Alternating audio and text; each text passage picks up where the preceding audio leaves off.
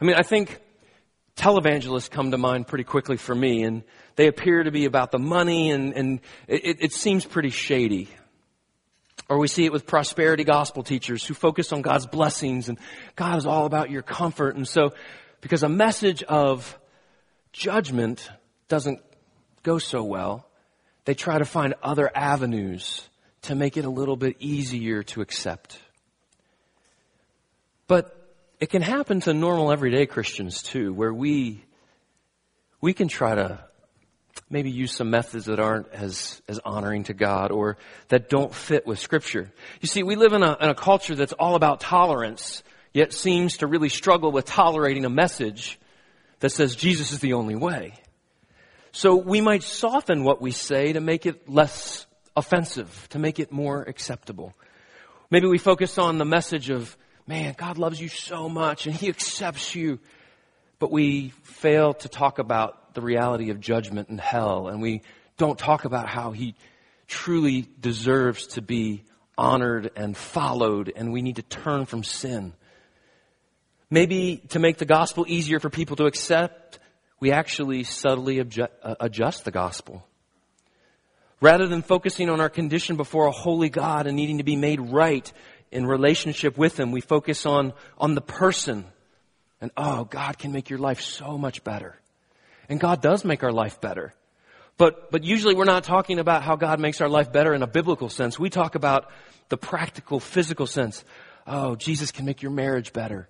Jesus can help you with your kids. And it's all about the blessings of God upon your life rather than being restored in relationship to the God who created you. So this morning we're going to be in 2 Corinthians chapter 4, and Paul is going to tell us how we can endure with integrity in this ministry of sharing the gospel. Little background. So Paul is writing to the church in Corinth. And this is a church that he's had a long relationship with. He loves this church deeply. And there are some in Corinth who are rejecting Paul. They're rejecting the message that Paul is bringing. And so they're trying to discredit Paul by assaulting his character and questioning the message that he's preaching. And so in 2 Corinthians, Paul is trying to protect the believers by defending his character, defending the legitimacy of his apostleship, which will ultimately then protect the gospel message being received as truth. So let's look at the passage. 2 Corinthians chapter 4 verses 1 through 6. The word of God. Paul says, Therefore, having this ministry by the mercy of God, we do not lose heart. But we have renounced disgraceful, underhanded ways.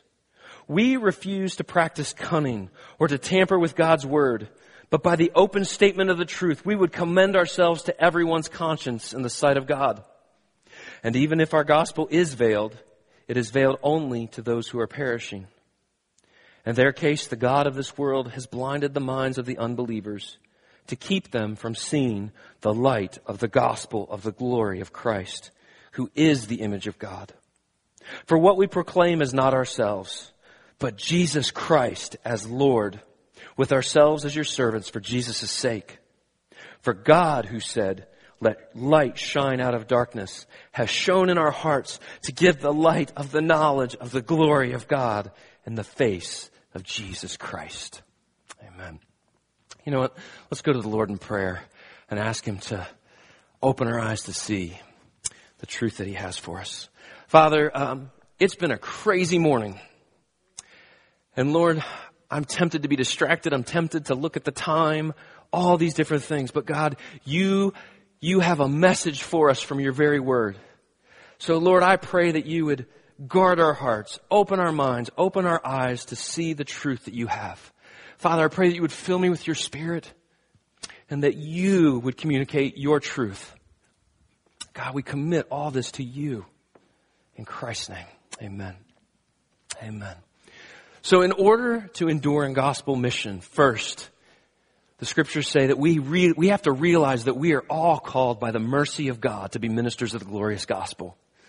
We are all called by the mercy of God. Do you realize that this ministry is for all of us? Look back at the passage. I actually highlighted, therefore having this ministry by the mercy of God, we do not lose heart. But we have renounced. This is Paul talking, but he's saying, no, this is all of us. We have renounced disgraceful, underhanded ways. We refuse to practice cunning or to tamper with God's word. It goes on and on. Even if our gospel, do you realize that gospel mission is not just for the pastors? It's not just for care group leaders. It's not just for ministry team leaders. It's not just for those who have certain gifts or those who have special training. It's for all of us. It's for all of us. And he says in verse 1, he says, therefore having this ministry by the mercy of God. So what is this ministry that we all have? Well, he's pointing back to chapter 3. And in chapter 3 he says, we've been made ministers, those who serve, those who bring the good news of a new covenant. He said, there was an old covenant, the law. That was given by God, and that was beautiful. That was glorious. It came from God. But the problem with that one is it couldn't give life. It only showed how we never measured up. And so it actually brought death. Yet it was still glorious. He says, but now we together are ministers of a new covenant. One that's of the Spirit that gives life. And Paul in chapter 3 says, if the old one that would bring death was glorious because it came from God and it showed us our relationship with God, how much glorious, how much more surpassingly, exceedingly glorious is this new covenant that comes through Christ Jesus that brings life. And he says, and we get to be the ministers of that. Do you know, one of the things that hurts us though in gospel ministry, gospel mission, is that the glorious new covenant becomes so dull. It just becomes this list of truths that I can rattle off to you. Oh yeah, yeah, yeah, the gospel. Jesus lived the perfect life. He died on a cross. How, how can that become dull? It's glorious. It's about the beauty and majesty of Jesus. And how incredible that we get to bring that message to each other and to the world around us. A message of great news and abundant life. It can't become dull if we're going to endure. We have to be reminded of the beauty of Jesus and what he has truly accomplished in giving us a life that we never deserved because he fulfilled that law perfectly for us. So we together have the ministry of a glorious new covenant, and it's not just for Sundays. It's at home. It's at school. It's at work. It's wherever we go. If you're going to endure in gospel mission, you're going to have to see yourself as a minister of the gospel. It's really easy to come up with a long list of though, like, okay, I, I get that. But, Andrew, I mean, if you look at my life and I've got all these struggles and I don't have that much knowledge and understanding, I'm not a good enough Christian. I don't know enough. 2 Corinthians chapter 3 verse 4 through 6 says this. We have that we can project. Excellent.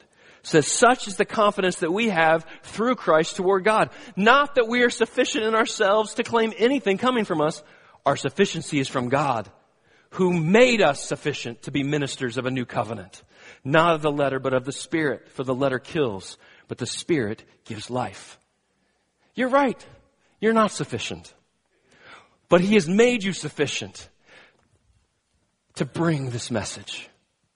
So every one of us has been called. And we didn't get the ministry because we earned it or we achieved some level of, of special spirituality. We've been called to the ministry by the very mercies of God. Think about Paul was going around persecuting the church. He was having Christians killed. But by the mercy of God, God breaks in.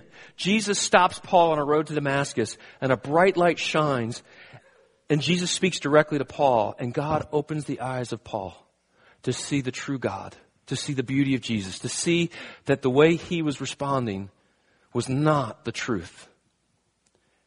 by the mercy of God, Paul became a minister of the gospel.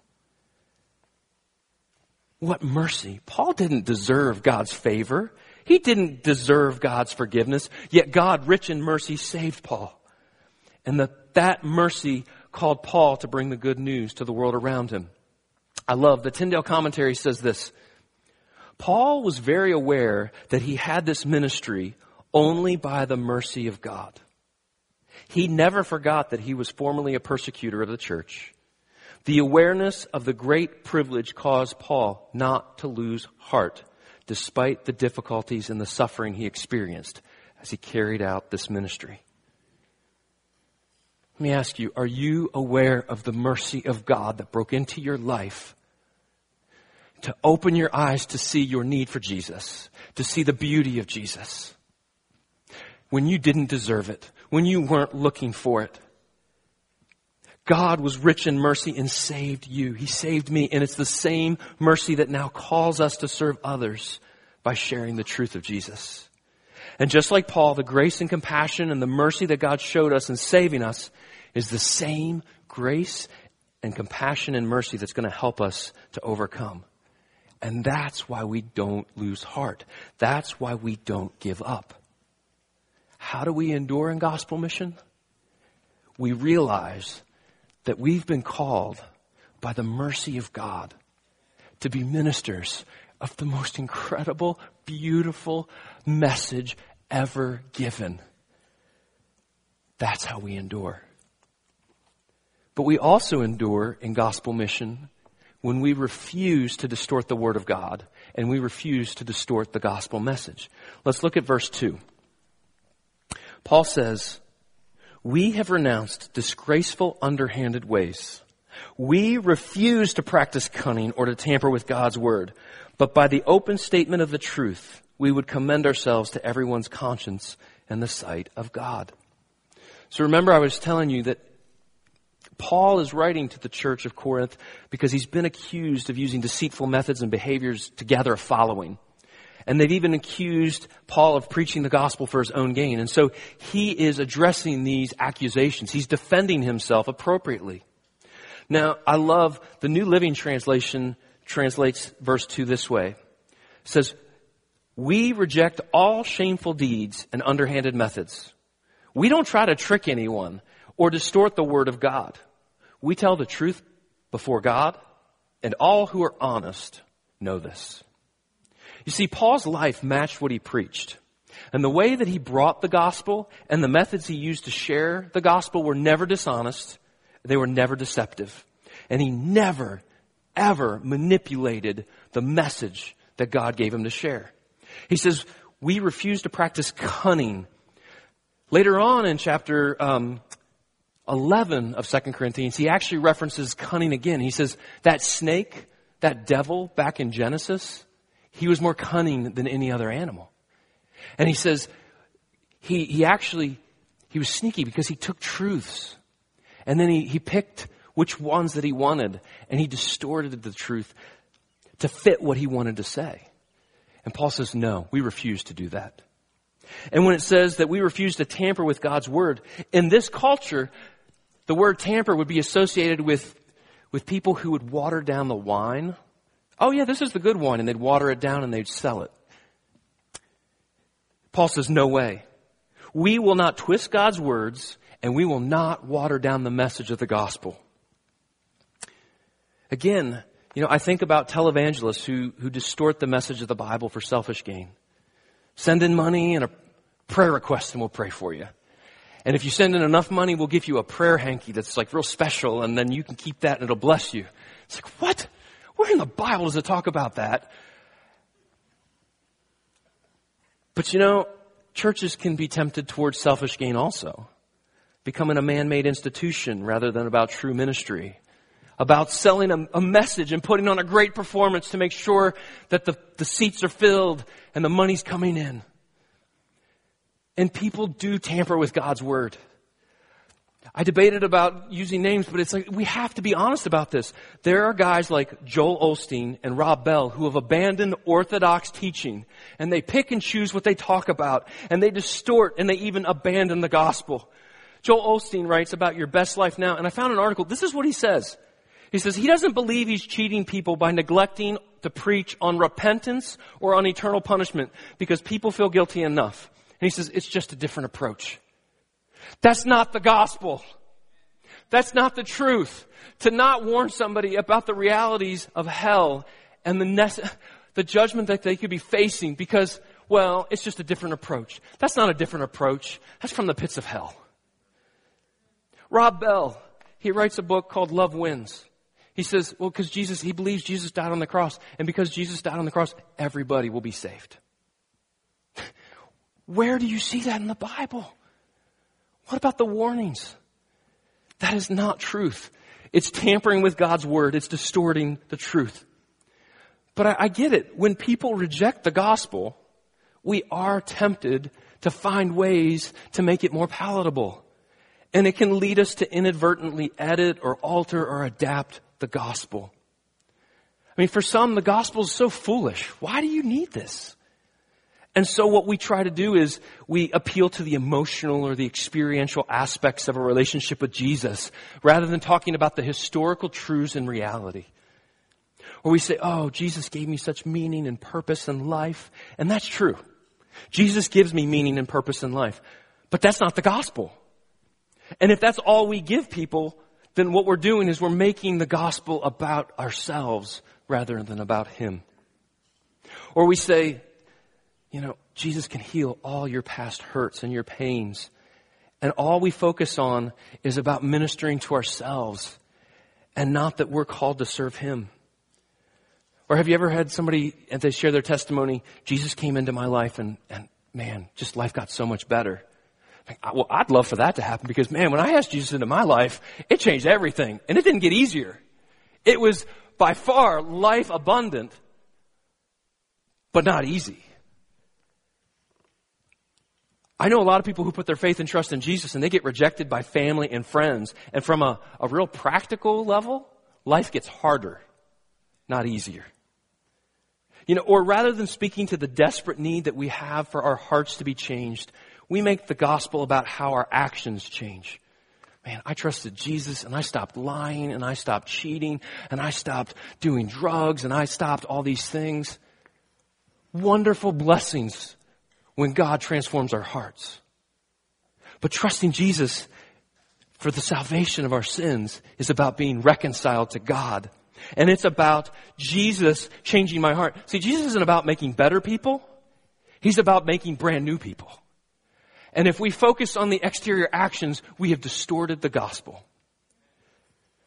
This other one, people say, when they present the gospel, do you want to go to hell?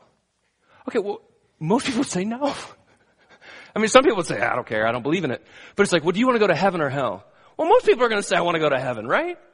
But if we make sharing Jesus with people all about, well, do you want to go to heaven? And the focus is because it's going to be this selfish utopia where life is beautiful and grand and it has nothing to do about being in relationship with Jesus, then we're not giving them the true gospel. We're making it about ourselves. Now granted, yes, it's not a bad question to say about heaven and hell. It's legit. Jesus says we shouldn't fear the one who can kill the body, but fear the one who after killing the body can send the soul to hell. But, again, if we're not helping people see the beauty of Jesus and being made right in relationship with Jesus, we're not bringing them the truth. Now for others, it's not that it's foolish. It's actually a very offensive message. That to say, hey, just want to let you know that by nature, just who you are because you were born into this world, uh, you're under the wrath of God and you need to be made right with God. And there's only one way that that can happen and it only comes through Jesus. That's pretty offensive. And so we try to soften it. We try to speak in generalities. Oh, well, you believe in God. You believe in Jesus. Awesome. But we never unpack what that really means. Or we water down the gospel like we mentioned earlier. And it's, it's all about God's love and acceptance, but there's never a call to repent and to turn from sin. Or we, we encourage people to make a decision and to ask Jesus into their heart, but we don't call them to be a disciple a follower who lets Jesus shape every part of their lives. where Jesus reigns and rules as king of their life. Listen, if, because it's hard to bring the gospel and realize that people are going to reject it, we can try to make the gospel message relevant or appealing or easier to accept. But we have to be so careful because there's the potential that we could lose the gospel. Now, we should consider the context that we are in and how to best bridge the truth and how to share the truth of Jesus, this new covenant. And we want to be sensitive to those who don't know Jesus. We don't want to be confusing. We don't want to use language that makes it harder than it needs to be. But we don't want to water down the truth. You see, we endure in gospel mission by holding on to the truth of Jesus, to the true gospel where we let the gospel affect our lives and we refuse to distort the gospel. We also can hang in there and endure in gospel mission when we realize there's the work of the devil. Let's look at verses 3 through 4. Says, Even if our gospel is veiled, it's veiled only to those who are perishing. In their case, the God of this world has blinded the minds of the unbelievers to keep them from seeing the light of the gospel of the glory of Christ, who is the image of God. I'm not going to spend a lot of time on these verses. Um, back in June, Albert preached a wonderful message on those verses. And I would encourage you to go back online to listen to those. But Paul explains that you can faithfully share the gospel. You can paint a beautiful picture in the truth and reality of Jesus, and it will still be rejected. And you're like, well, what would keep people from following? Well, there's a spiritual war going on. And Paul says that, that there's the reality that people reject because Satan blinds people from seeing the truth that's right in front of them. It's like, well, wait a minute, that's so hard. And I, this hits really close to home because I have some friends who, it's like, man, why wouldn't you want to follow Jesus? Like, what is it about him? I, I get that you have to turn away from some things, but my goodness, like, and it's just, it's just, they're blind. But then I'm like, well, man, God, what, what hope is there in that? Well, first off, it, it can feel kind of wrong. It's like, well, if they're blinded, then that's not fair. But we have to go to the starting point. Remember, no one seeks after God. Not one. It's not like Satan snuck in and is like, oh, I'm gonna, I'm gonna mess this one up and hide. No. Every single one of us chose to reject God. Individually, we have already chosen, apart from God opening our eyes to see the glory of Jesus, we've rejected Him. Satan just comes in and makes it even harder. When people reject Jesus, we can really be tempted to think it's because we failed. And maybe we did. Maybe there's ways that we could have done a better job. Maybe we didn't communicate clear enough, or we should have responded differently. But when we realize that there is a spiritual reason, a spiritual blindness, it can take the pressure off of us. It protects us from pressing and adapting and changing the gospel, trying to get somebody to make a decision or response. J.R. Tolkien in The Hobbit. There's a few people here that are going to enjoy this one. It does not do to leave a live dragon out of your calculations if you live near him.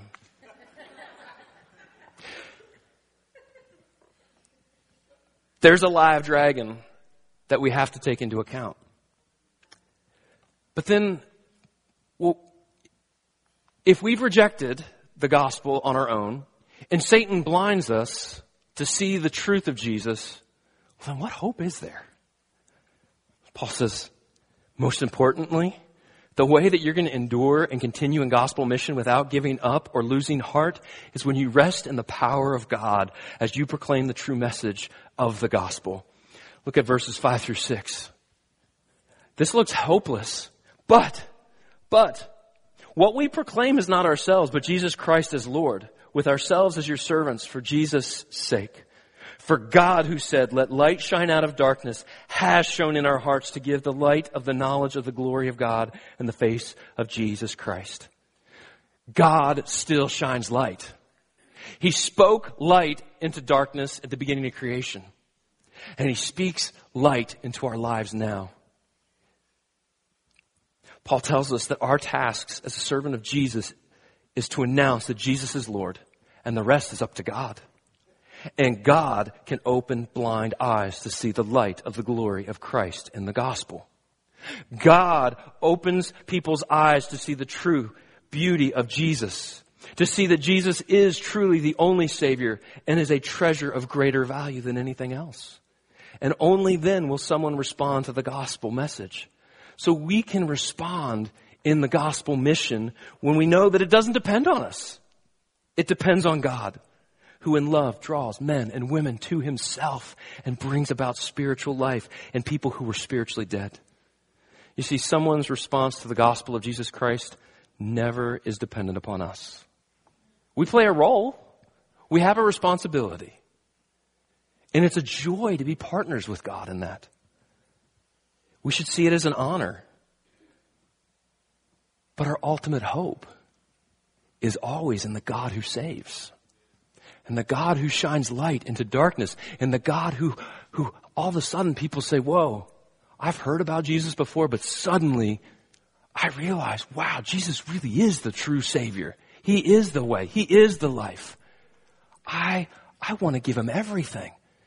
I'm going to look to Him for the forgiveness of my sins because He truly did step down out of heaven and give His life for, as a sacrifice for me. And I do believe that He rose from the dead and that He now reigns victoriously. And for anyone who looks to Him, their sins are forgiven. so often lately, I'm just like, I find it so beautiful and glorious. And I'm like, Lord, but why isn't it beautiful and glorious to this person? And the reality is, is because they're spiritually still dead. But God has given us this incredible privilege and honor because we are ministers of the most incredible new covenant. Then we get the opportunity to share that with others. And so we're going to faithfully continue to share the gospel because we have great hope and confidence that our God loves to open blind eyes and our God is continuing to shine light into darkness, giving the light of the knowledge of the glory of God that's in the face of Jesus. So Living Hope Community Church, we're, we're a smaller church. We're not a perfect church. We've got our issues. But I tell you what, we have a faithful God who continues to do amazing things in and through us. And we're going to hold on to the gospel of Jesus Christ. And we're, we're not going to tamper with it. And we're not going to use deceitful, underhanded ways. But we're going to continue to proclaim that Jesus is the true Savior. We're going to pray. So Aaron Huey came up and said, Andrew, talk about another crazy morning. He said, we actually have to go because we're supposed to lead worship down at Covenant Life. So we don't have a worship leader to close us out. Um, but that's okay because we, we have the most amazing worship leader. And uh, so we're just going to pray and then, um, and then we'll dismiss.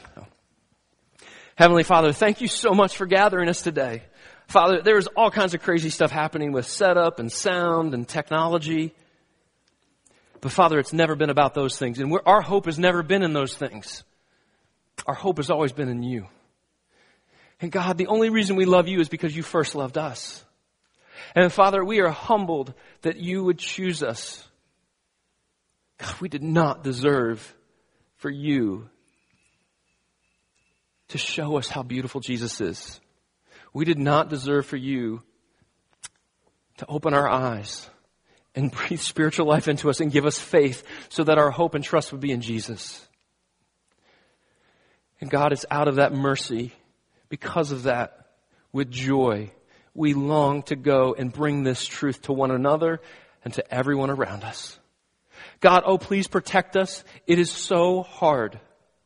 And when people reject the message, God, please protect us from not changing that message.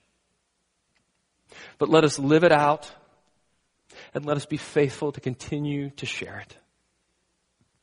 And Father, we pray, we pray that you would allow us to see those who come to spiritual life as a result of us just being a faithful servant, not proclaiming us, but proclaiming Jesus as Lord. And God, thank you so much for the way that you have been faithful to this church. God, thank you for, for making sure that the, the Word of God and the gospel of Jesus Christ have been such cornerstones in this church. Father, I pray that that would always be the case. Please protect us from drifting ever because we long to glorify you and honor you. Father, thank you so much for this time. Father, I pray that you would strengthen us for the mission that you've given us to go as sent ones into this world.